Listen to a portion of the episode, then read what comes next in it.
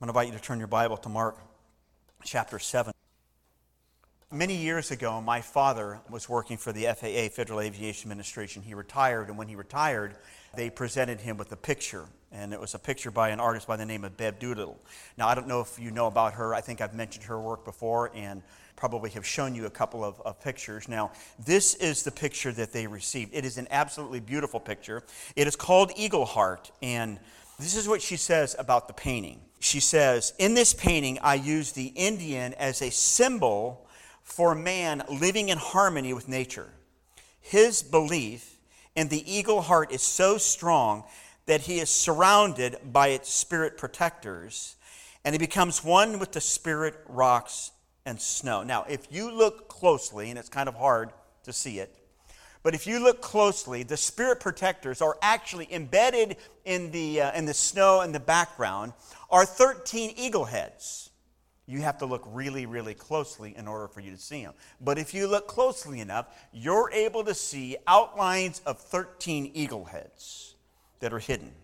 And what she does is she uses this background to be able to portray different things about not only the painting, but about her belief of wanting to have this harmony, if you will, between people and creation. She wants there to be this wonderful harmony. And so what she does is she creates paintings that display this kind of harmony. But what you have to do is you've got to look a little bit deeper. You've got to look inside the picture to see these 13 eagle heads, if you were. Some of you may not be able to see them. She says this, "I am an artist who uses camouflage to get my story across, to slow down the viewing process so you can discover it for yourself." So on one level, what do we see? On one level, we see the picture of an Indian on a horse, a beautiful picture of an Indian on a horse, symbolic of harmony, if you will. But if you're able to look behind the picture, you're able to see these 13 eagle heads that promote a different message. They give us a different understanding of what she's trying to communicate. I use this picture as a way to springboard where I think we're at in the Gospel of Mark. What we have in the Gospel of Mark is a simple healing of Jesus with a deaf man and a mute man. And there's actually only 7 verses. When you look at it, there's only 7 verses. And it's really, really straightforward about what happened. But I think what we need to do is we need to look behind at what's going on in the life of Jesus. We need to look behind in the way that he goes about this healing and what's going on behind the story. What's interesting is this record in the gospel, it's only in the Gospel of Mark. It's not in Matthew. It's not in Luke. It's not in any of the Gospels. Why would Mark put this one story in here unless there's something in there that he wants us to see and be able to experience about this? And I think when we pull back, when we step back and look behind the scenes, what we're able to see is a wonderful, wonderful picture of Jesus and the way that he approaches life with his disciples, with people, in his message and communicating that. And so what we do is we get to step back and we get to see the life of Jesus and get an incredible picture of maybe how we can emulate him as we go about life. Mark chapter 7, begin in verse 31. Hear the word of the Lord. By the way, this text ends with this verse, and verse 37. It says this, "He has done everything well." If you don't get anything this morning, I want you to get this. Jesus has done everything well. I may do a few things well. You may do a few things well. But Jesus does everything well. And I don't know where you're at in your life. I don't know what you're going through. I don't know what you're experiencing. But if Jesus does everything well, then what we can do, we can trust him for the way that we live. We can trust him for where we might find ourselves this morning. Because that's what this guy had to do. Hear the word of the Lord. Mark chapter 7, verse 31, it says this. "Then Jesus left the vicinity of Tyre and went through Sidon, down the Sea of Galilee and into the region of the Decapolis. There were some people brought to him a man who was deaf and could hardly speak, and they begged Jesus to place his hands on him." Verse 33. "And he took him aside away from the crowd. Jesus put his fingers in the man's ears, then he spit, and he touched the man's tongue." Really? In a day and age of COVID? He looked up to heaven with a deep sigh, said, in a very, very hard word to say, "Ephphatha," which means be opened. At this, the man's ears were open. His tongue was loosened, and he began to speak plainly. Very interesting. Verse 36, Jesus commanded them not to tell anyone. But the more he did so, the more they kept talking about it. People were overwhelmed with amazement. He has done everything well, they said. He makes the deaf hear and the mute speak. Father, I thank you for your word. Father, your word says to open our eyes that we might see wonderful things in your word. The psalmist cried that he would see you. Father, our heart's desire this morning is to see the person of Jesus, the beauty of who he is. God, how he touched fallen humanity, that we might learn something about the way that we interact with other people. Father, I thank you for your word. Father, thank you for the opportunity we have to sing and to express our love because of what Jesus has done for us. Father, speak to our hearts this morning. In the name of Jesus, I pray. Amen. So what I'm going to do is I'm going to put up a slide here, and it's kind of a description of verse 31, if you will. And if you look at this map, it's in front of us. Jesus kind of begins his journey in the Sea of Galilee. And so what Jesus do, Mark chapter 7, verse 20, he's in the Sea of Galilee, and then he begins to go to the coasts. He goes to the vicinity of Tyre. We looked at this last week. Vicinity of Tyre is over there. You can kind of see it along the coast. And he's in that area, and this Syro-Phoenician woman comes to him, and her daughter needs healing. She's possessed by a demon spirit. And what Jesus does is Jesus heals this woman's daughter.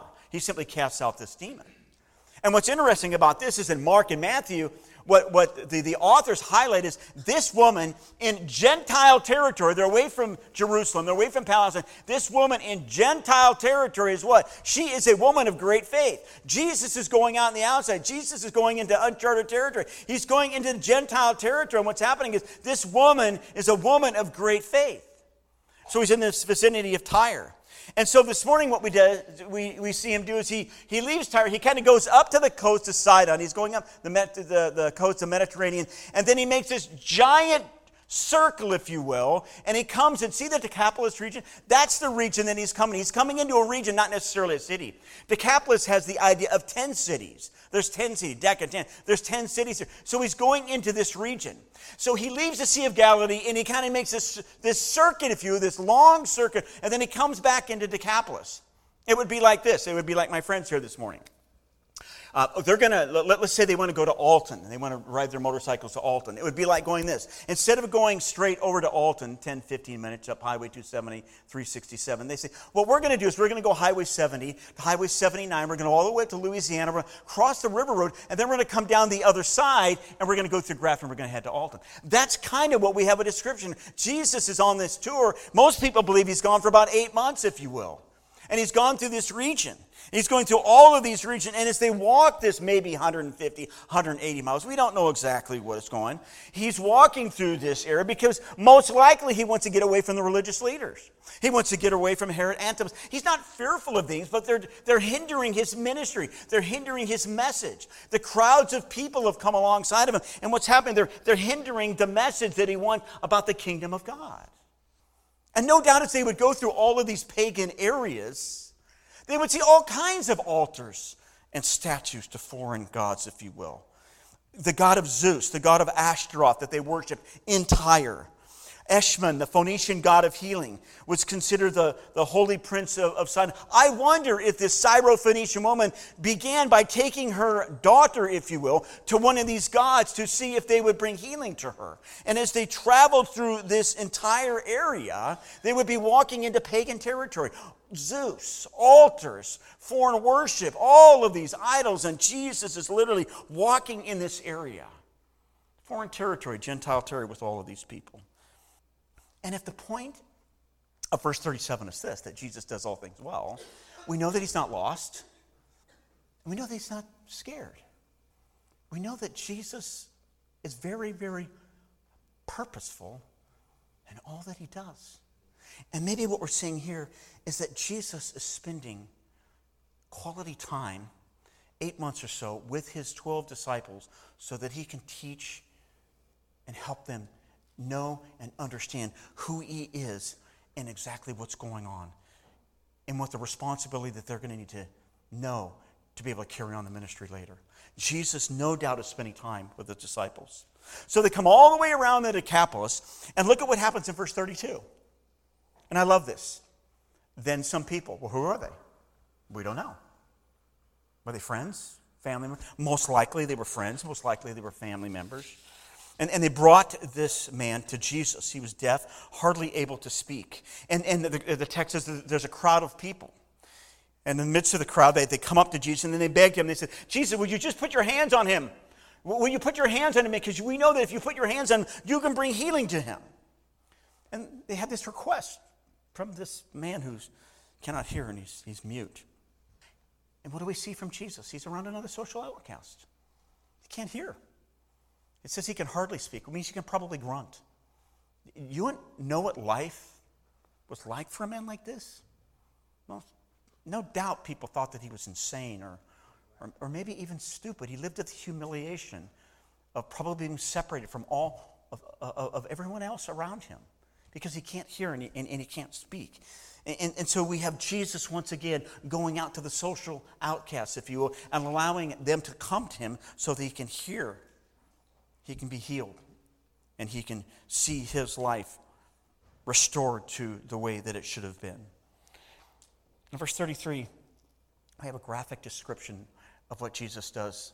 When you go back and read the text, it talks about Jesus putting his fingers in his ears, and then spit and touching his tongue in a very, very graphic and what we would see very unhygienic way. I find this very interesting, don't you? Why not just speak to the man? Why not just say, I'm going to heal you and just speak? He did that with the Roman centurion's servant. He did that with a Syro-Phoenician woman. He just spoke and he healed them. Just by speaking. What is Jesus doing with all this interaction? By touching, interacting with him. I wonder if Jesus is speaking to this man in a way that he can understand. He can't hear. He touches his ears. What I'm going to do is I'm going to heal your ear. I'm going to touch your tongue so that you can hear. I wonder if what we're doing is we're seeing a picture of Jesus enter into his own type of sign language to this man who cannot hear and he cannot speak. I'm gonna help you. I'm gonna unblock your ears. I'm gonna unblock your tongue so that you can heal. I wonder if that reminds us of the extent that we may need to go to when we minister and serve other people, the extent that we need to crawl inside of their culture, language, whatever. We need to crawl inside of their lives if we want to help them. I wonder if that's a lesson for us. Look at verse 34. Notice how Jesus responds. By the way, I think you could look at this verse, and I think you could probably get a description of the entire ministry of Jesus if you can look behind the words and the actions. Notice what he says. He looked up to heaven. What was he doing? What was he doing? And with a deep sigh. You ever seen someone sigh deeply? I'm talking about deeply. That's what he does. And he said to him, Ephphatha, hard word, which means be open. What an incredibly powerful display of Jesus' actions and words. When you look at this, you see Jesus loving this man. You see that Jesus responding in an incredible way to display the very nature and character of God. He's a messenger of God. And when Jesus speaks, when he acts, lives are radically changed. And that's what we see here. We see that this man, because of God's grace given to him, his life is radically changed through the actions of Jesus. And what Jesus is doing is he's communicating to this man in such a way that he knows and understands that this is a miracle. This isn't just magic happening here. You are being touched by the very hand and nature of God. Are you amazed yet? Look at verse 35. At this. That's an incredible statement. At this. Jesus speaks, be opened, and lives are changed. Be opened. At this, the man's ears were opened. His tongue loosened, and he began to speak. Do you understand that this is truly an unusual miracle? Think about it. to be able to know that what you're hearing is language when you've never heard language is another miracle, right? He's not learning anything. He's not learning Aramaic. He's not learning Greek. Nobody's sounding out letters and words to him. He just is able to speak very, very plainly. That's what it says, to hear and understand and to speak it plainly. The word plainly means to straighten out things that are bent. This guy's life was bent, and Jesus speaks, and he now is able to speak very, very plainly. No therapy, no learning curve, nothing. He instantly received the ability in the language to hear it and speak it, implanted in him. This is absolutely a stunning miracle, no learning curve whatsoever. This man was unable to speak, and now he's able to speak. And again, notice what it says very plainly. So you have the requests, you have the results, and then verse 36 and 37, we have the response. Verse 36 says, Jesus commanded them not to tell anyone, but the more he did so, the more they kept talking about it. People were overwhelmed with amazement. He has done everything well, they said. He makes even the deaf hear and the mute speak. I don't know about you, but when I look at this, I'm like, okay, I'm a little bit confused, Jesus. I'm just a little bit confused. To me, I see a tension here, and there's a tension in the Gospel of Mark, and the tension is this. What do you mean don't tell anyone? Again, you keep telling people not to tell anyone. In Mark chapter 1, verse 44, when Jesus healed the man with leprosy, don't tell anyone. In chapter 3, verse 12, after an extensive healing campaign, of which everyone saw, crowds of people saw, he tells them, don't tell anyone. In chapter 5, verse 43, when he raised this woman back from the dead, he said something in it, don't tell anyone. Really interesting. Why is he doing that? And by the way, if you've been following the Gospel of Mark, you know that this is the area of the Decapolis, right? Who was in the area of the Decapolis? The demoniac, right? And what did Jesus tell the demoniac in Mark chapter 5? No, you can't go with me, but I want you to go back to that region and tell everybody that the Lord has had mercy on you. I don't get it. Do you want us to tell people or don't you want us to tell people? I don't get it. And I think that there's a tension here. What's going on? What's going on in the life of Jesus? I think what we're seeing here, that what Mark is unfolding to us is this. That yes, Jesus is a miracle worker. And he will continue to heal. And he will bring healing. And he will speak and things will happen. But that is not the ultimate reason why he came to this earth. That's not the ultimate reason. He's not simply a miracle worker. You have to look beyond the miracles to understand the nature and the character of who he is. What's interesting is in Mark chapter 8 next week, Jesus is going to feed the 4,000 people. And one of the things that Jesus will say after the feeding of the 4,000 is this. Why are you seeking me? You are seeking me not because of the signs that I gave you. You are seeking me because I fed you. I gave you loaves and fishes. In other words, why were they seeking Jesus? Because they wanted their bellies full. They wanted something else. They wanted healing. All of that stuff is good. But Jesus says, listen, I'm not just a miracle worker. I came ultimately with a message that the kingdom of God is approaching. Repent, for the kingdom of God. And think about it this way. Up to this point, in the Gospel of Mark, what is missing in Jesus' message? What is missing? The cross. The cross. Mark chapter 8, in the next chapter. Most people believe that this is the transition in the Gospel of Mark. Jesus is on the road. They're walking up. They're going through Caesarea Philippi. And he asks the question, hey guys, who do the people say that I am? Well, John the Baptist, maybe one of the prophets, Elijah. Well, who do you say that I am? You're the Christ. You're the Messiah. You're the Son of God. That's who you are. Ding, ding, ding, ding, ding. Peter answers that. What does Jesus begin to tell him right there? I'm going to go to the cross, and I'm going to die, and I'm going to suffer. And what is Peter's initial reaction? No, Lord! No way! You can't go do that! What is missing in Jesus' message up to this particular point is the theme of the Gospel of Mark. The Son of Man did not come to be served, but to serve and what? Give his life as a ransom for many. What was missing that they had not come to understand at this particular point in the Gospel of Mark is this. I got to go to the cross. I'm not just a prophet. I don't just heal. What I need to do is I ultimately need to go to the cross and offer myself as a sacrifice for sin so that the message of the cross can go forth, so that we can know and understand that we ultimately are forgiven for our sin. That's what they were missing up to this point.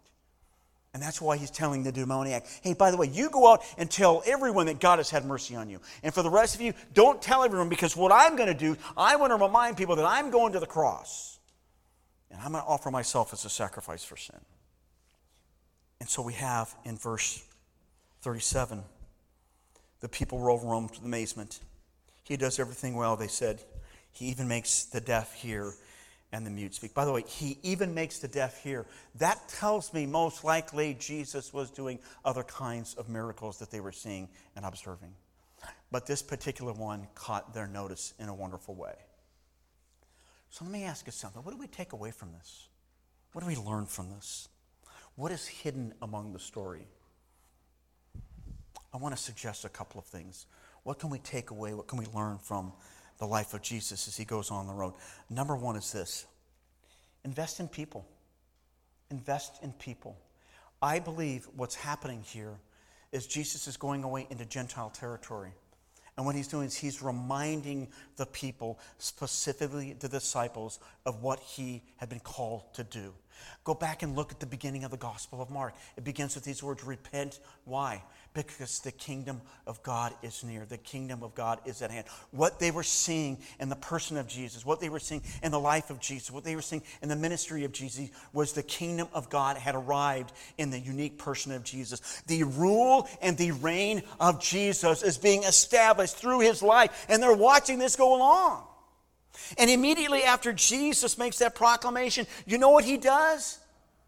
He says, "Guys, by the way, guys, come follow me, and I will make you what? Fishers of men."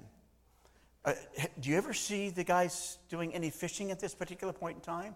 Do they have a clue as to what's going on in life and what it means for them to be a fisher of men? Or Jesus proclaims a message. Repent, for the kingdom of God is at hand. He has the power to call these men to follow him, because I'm going to give you a unique privilege over the course of history regarding the kingdom of God. I'm going to make you a fisher of men. And then Mark chapter 4, you know what he does? He goes up to a high mountain. He comes down. He prays for them. Mark chapter 4, it says, as he appointed 12, designating them as apostles that they might be with him, that he might send them out. What was Jesus doing?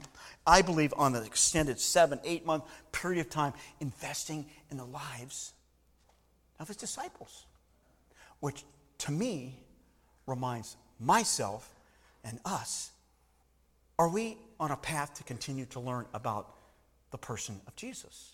We are disciples. A disciple is what? A disciple is a learner.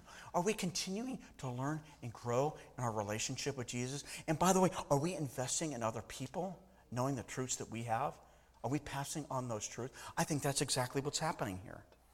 Jesus is saying, listen, I'm going to make you fishers of men, but you got to be with me.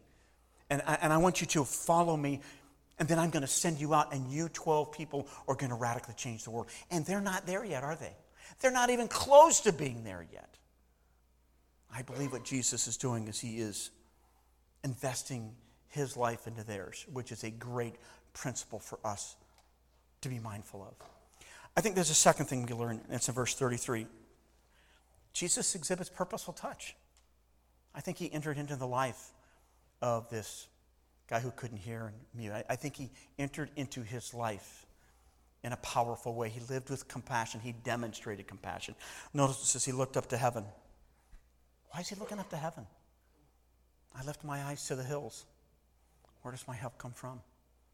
My help comes from the Lord. They were watching him look up and gaze to his heavenly Father and live in dependence of him and live in respect of him and living under the umbrella of what God's will would be done. It is a simple look, but listen, it displays a lot about who Jesus is and the way that he lived independent and dependence upon his heavenly Father. And I think that's a principle for all of us. As we go about life, are you living in dependence of your heavenly Father? Are you looking up to heaven? Jesus said, keep your eyes focused on me and who he is. By the way, notice what else this compassion looks like. It's a deep sigh. I think there's two levels here. I think Jesus saw the condition of this guy, and his heart was broken. I mean, we can see that. You know, when we see somebody who's physically disabled, man, our hearts go out to them. I think Jesus saw that. But I think there's a deeper level here. What's interesting, when you go and look at Jesus' compassion in light of the New Testament, he has compassion on Lazarus. Why?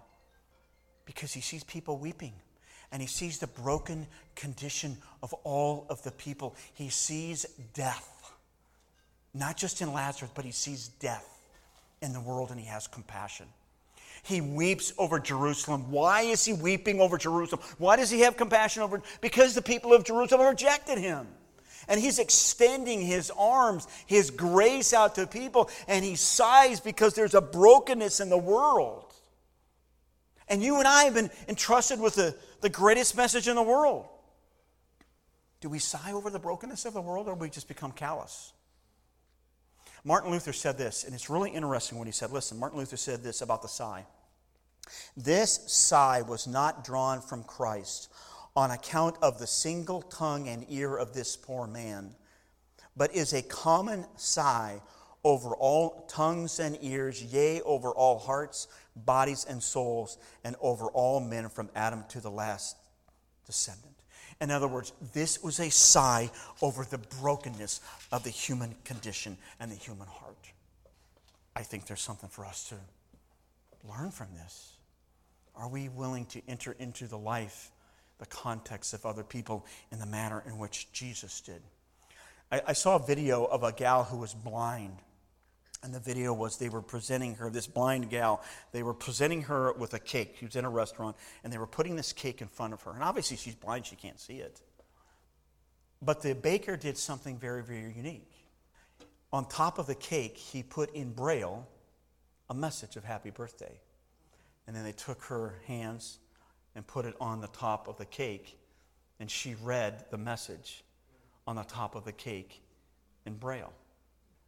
This baker entered into the world of this blind woman and communicated in an incredibly powerful way. And you and I sometimes have to crawl in the lives of other people in a powerful way, and it's yucky, and it's ugly. But we've got to do that because that's what Jesus did. Touching, spit, things that are, we look and go, that this doesn't even seem right anymore. But Jesus crawled into the lives of other people. So we invest. We live with compassion. Number 3, live dependent. This is very simple. But verse 34, Ephphatha means be open.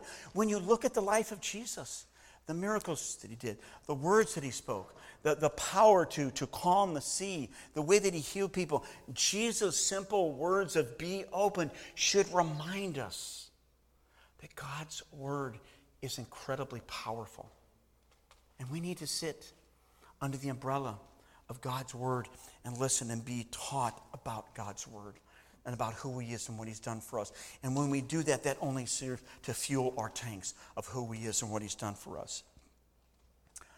Are people a part of your life? I hope that they are.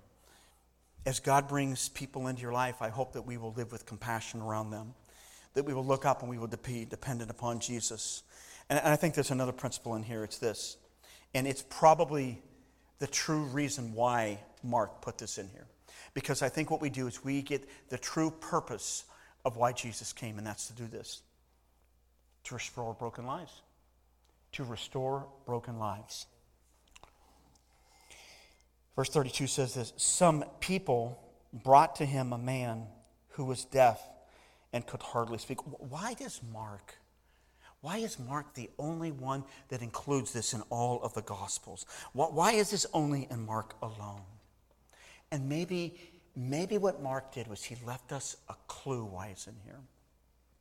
In verse 32 it says this, then some people brought to him a man who was deaf and could hardly talk. He could hardly talk. What's interesting is this, that when you look at that word, the Greek translation of that word, the only other time that that word is used is in the Old Testament. when the Greek translators translated the Hebrew Old Testament into the Septuagint, they looked at a word and they changed the understanding of it. And it's from Isaiah chapter 35, verses 5 and 6. In Isaiah chapter 34, what the prophet does is he gives a message of doom. Judgment upon the nations is coming. And then in chapter 5, the tone changes.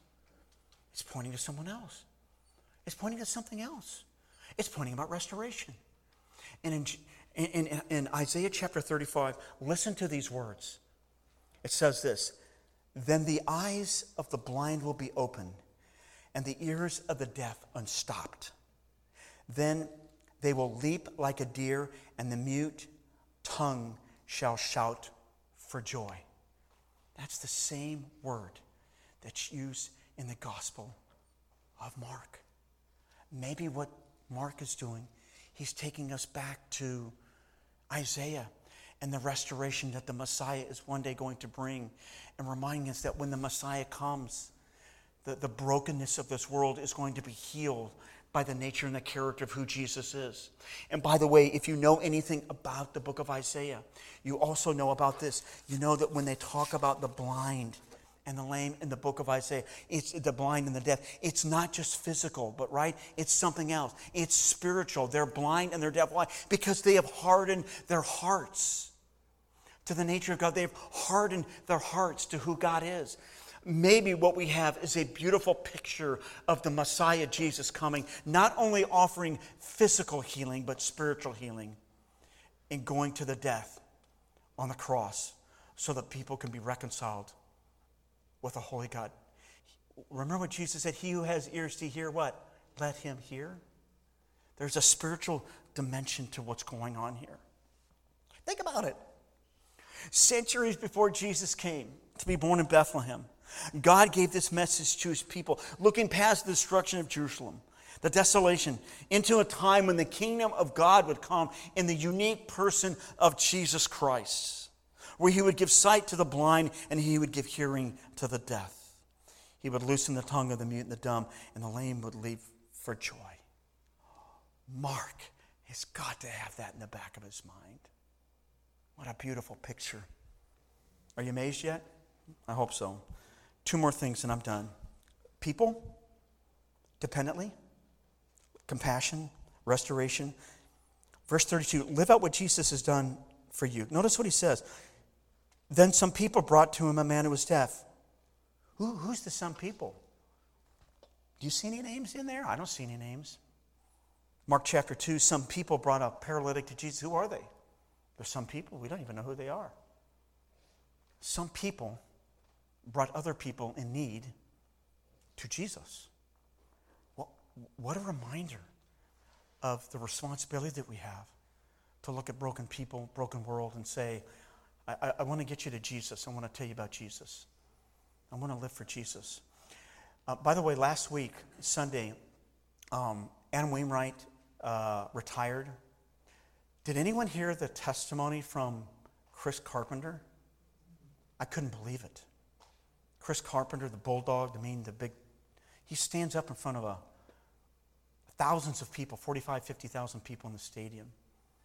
And he talks about the cardinal way and all of this and how great it is. And he says, but that's not the ultimate. I'm paraphrasing, but that's not the ultimate. The ultimate is the way that you live your life. And he talked about how he was given the responsibility when Adam Wainwright came to mentor him, to teach him the way, the cardinal way, to mentor him. But what he found out was this, that Adam Wainwright was having an influence in his life. He says this, he invested in me without me even knowing it. Isn't that interesting? Carpenter saying, Adam Wainwright invested in me and I didn't even know it. Why? He lived his life for Jesus. He simply lived his life for Jesus. Carpenter says this, Chris says this, April 14th, 2010, a Bible was sitting on my chair at my locker, and it changed my life. And it's the Bible that I read every day. I use this illustration to say, that's a simple way that Adam Wainwright lived out his faith. in the context of a baseball field. And you and I have the same privilege of entering the life of other people to live out the message of Jesus. And that's what he's doing. Live out what God has done in your life. Are you living out what God has done in your life in the presence of other people? How did the people in the Decapolis know about Jesus' healing power? I believe one of the reasons is because of the demoniac who went around telling everybody about, hey man, I used to live in the tombs. I've been free. We need to do the same thing. The last thing, and then I'm absolutely done, is this, verse 37. Are you in awe of Jesus? Jesus does all things well. We are overwhelmed with amazement. Are you in awe of Jesus? Are you in awe of who he is and what he's done, that Jesus has the absolute power to radically change a person's life, that he has the absolute power to change your life? Are you in awe of Jesus? This morning is really about worship. Susan hit it right on. It's ultimately about worship. God of wonders beyond our galaxy, you are holy, and we sit in awe of who you are and what you've done. Are you grateful what Christ has done in your life? What a great picture of the nature and the character of Jesus and all that he's done for us. Father, I hope that we are overwhelmed in amazement of who you are, the fact that you would come and save each one of us. Father, I thank you for the person of Jesus. Father, I do come to you this morning, and I'm grateful for the way that you've changed our lives. And we continue to sit in humility around your word, recognizing that you've ultimately come to restore the brokenness of this world. And Father, we are grateful for the cross. We're grateful for the way that you have changed us.